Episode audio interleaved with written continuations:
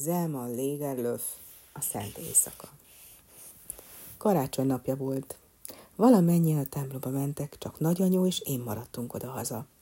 Azt hiszem, az egész házban egyedül voltunk. Mi azért nem mehettünk a többiekkel, mert egyikünk nagyon fiatal volt, másikunk pedig már nagyon öreg. És mi mind a ketten olyan szomorúak voltunk, hogy nem mehettünk el a hajnali misére, és nem gyönyörködhettünk a sok-sok égő gyertyában. Amint így egyedül üldögéltünk, elkezdett nagyanya mesélni. Volt egyszer egy ember, mondta, aki kiment a sötét éjszakába, hogy tüzet kölcsönözzön. Házról házra járt, és mindenhová bekopogtatott. Jó emberek, segítsetek rajtam, mondta. A feleségemnek gyermeke született, és tüzet akarok gyújtani, hogy felmelegítsem őt, meg a kisderet. De késő éjszaka volt, és mindenki mélyen aludt, senki sem válaszolt. Az emberek, az ember tehát csak ment, mendegélt. Végre észrevette, hogy nagy messze valami tűzvilágol. Abban az irányba vándorolt tovább, és meglátta, hogy tűz kint a pusztában, a szabadban lobog. Fehér junyáj pihent, és aludt a tűz körül. Egy öreg pásztor üldögélt ottan, és őrizte a nyájat.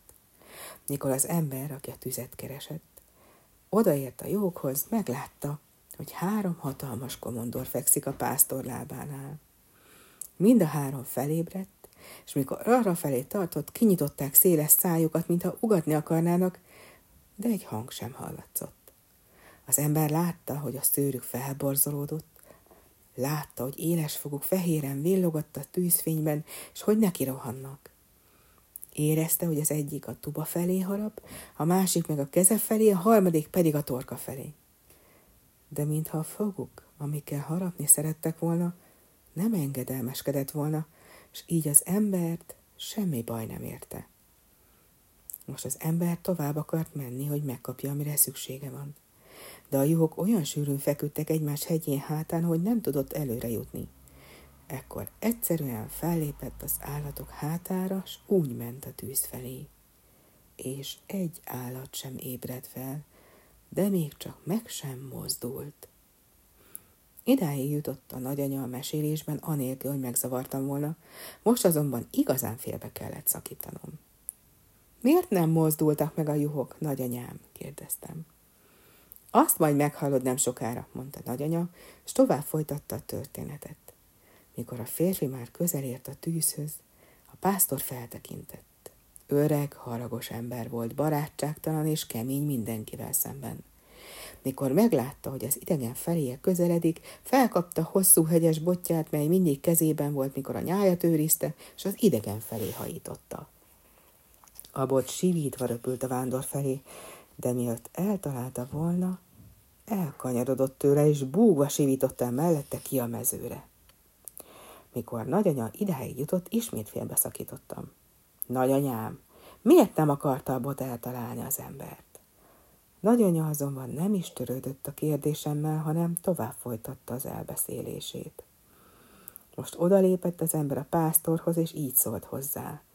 Jó ember, segíts rajtam, s adj kölcsön egy kis parazsot. A feleségemnek gyermeke született, és tüzet kell raknom, hogy felmelegítsem őt meg a kisdedet. A pásztor legszívesebben nemet mondott volna, de aztán a kutyákra gondolt, melyek nem harapták meg az idegent, meg a juhokra, melyek nem ugrottak föl, s végül a botjára, mely nem akarta eltalálni. Bizony megfélelmedett, s nem merte megtagadni tőle, amit kért. Védj csak, amennyi kell, mondta az idegennek. A tűz már éppen kialvóban volt. Nem volt ott már sem darab fa, sem gaj, csak nagy halom zsarátnok, az idegennek pedig nem volt sem tűzlapátja, sem serpenyője, be a parasot elvihette volna. A pásztor jól látta ezt, és ezért újból bíztatta.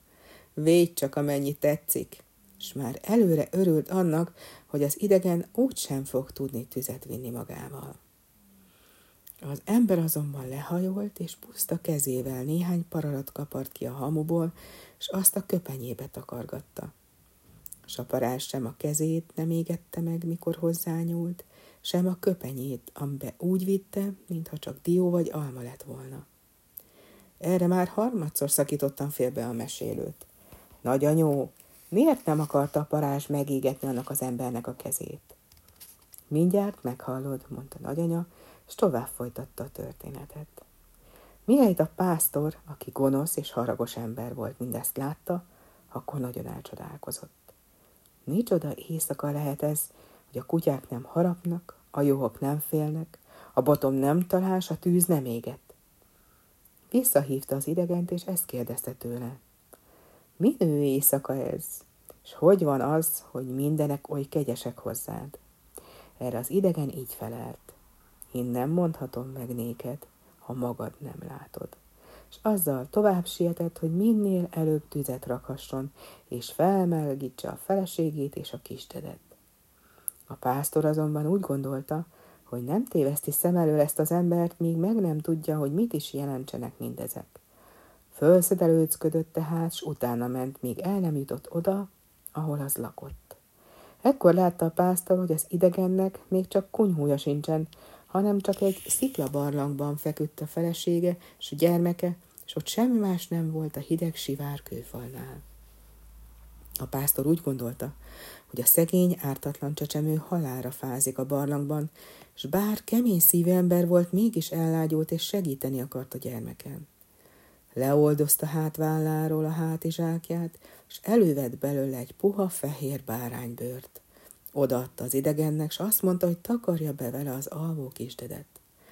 De alig, hogy megmutatta, hogy ő is tud jó szívű lenni, szemei egyszerre fölnyíltak, és olyant látott, amit eddig nem láthatott, és olyant hallott, amit eddig nem hallhatott. Látta, hogy ezüst szárnyú kis angyalkák állanak sűrűn körülötte, s mindegyikének hárfa van a kezében, s mindegyik hangosan énekelte, hogy ma született nékünk a megváltó, aki a világot feloldja bűneiből. Most aztán megértette, hogy miért volt ma éjszaka minden olyan vidám, és hogy miért nem akarta rosszat tenni senki sem. De nem csak a pásztor körül voltak angyalok, hanem angyalokat látott, ahová csak tekintett. Ott ültek bent a barlangban, ott ültek kint a hegyen, s ott lebegtek fent az égben. Csapatostól jöttek, s mentek, de mindannyiszor megálltak, és megnézték egy pillanatra a kisdedet.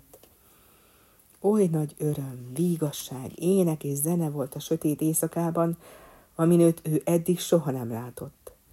Úgy megörült, hogy felnyíltak szemei, térdre borult, és úgy adott hálát az Istennek. Midőn idáig jutott el nagyanyám, felsohajtott, és így szólt. És amit ez a pásztor látott, azt mi is megláthatjuk, mert az angyalok minden karácsony éjjel fent lebegnek az égben, csak észre kell vennünk őket. Majd kezét a fejemre téve így szólt nagyanyám. Emlékezz erre vissza, mert ez igaz, mint ahogy én látlak téged, és te látsz engem. És nem gyertyáktól, nem a lámpáktól függ, nem a holdvilágtól, vagy a napfénytől függ, hanem az a legfontosabb, hogy olyan szemünk legyen, amely meglátja az Úr dicsőségét. Leflel Béla fordítás.